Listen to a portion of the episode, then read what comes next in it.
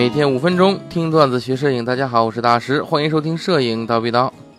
今天咱们继续来相机推荐啊，今儿个咱们就是该七千以下的选择了，对，就是当你五千到七千之间，如果你有这个预算，该选择什么呢？我们先从尼康家说起，尼康家的第一个选择那就是 D 七二零零，没错。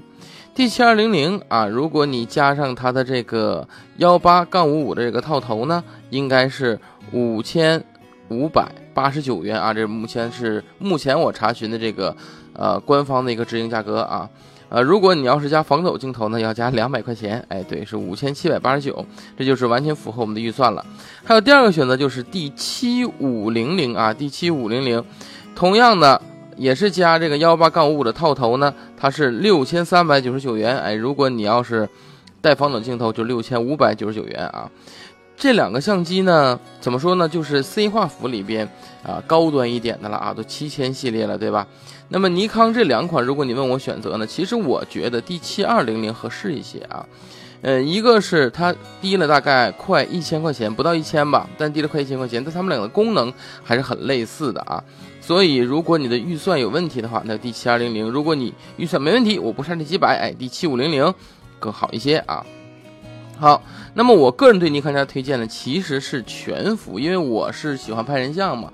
我一直都说全画幅拍人像，虚化要更好看一些，应用也更广一些。所以这个价位，尼康家的全画幅呢，你有一个选择，且唯一的一个选择就是尼康的 D 六幺零，哎。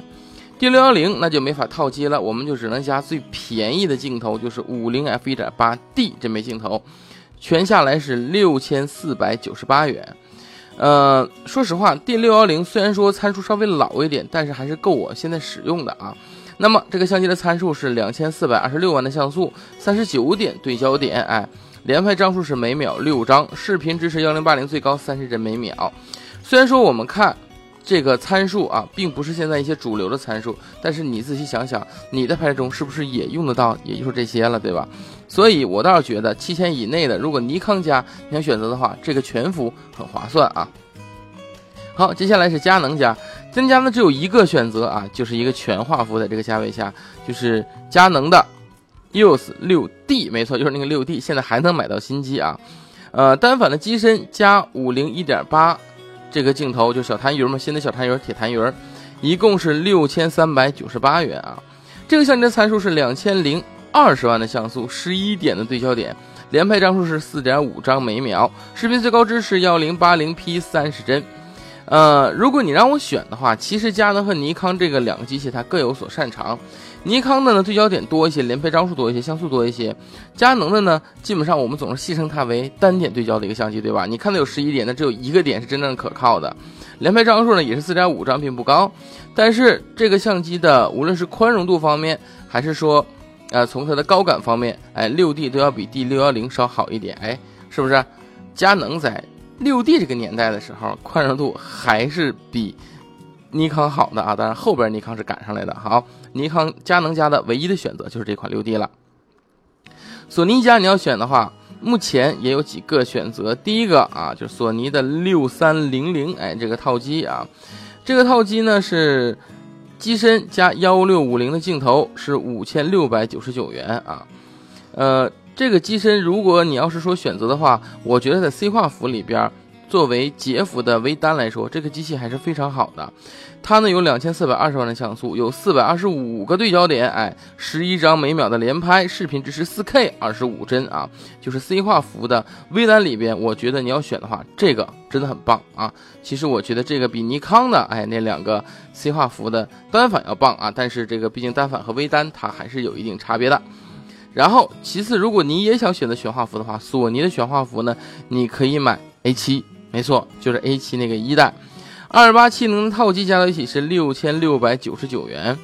虽然说我们觉得 A7 稍老一点，但是还可以，它的参数是两千四百三十万的像素，一百一十七点对焦点，连拍张数是五张每秒，视频最高是幺零八零五十帧。所以呢，我们可以看到。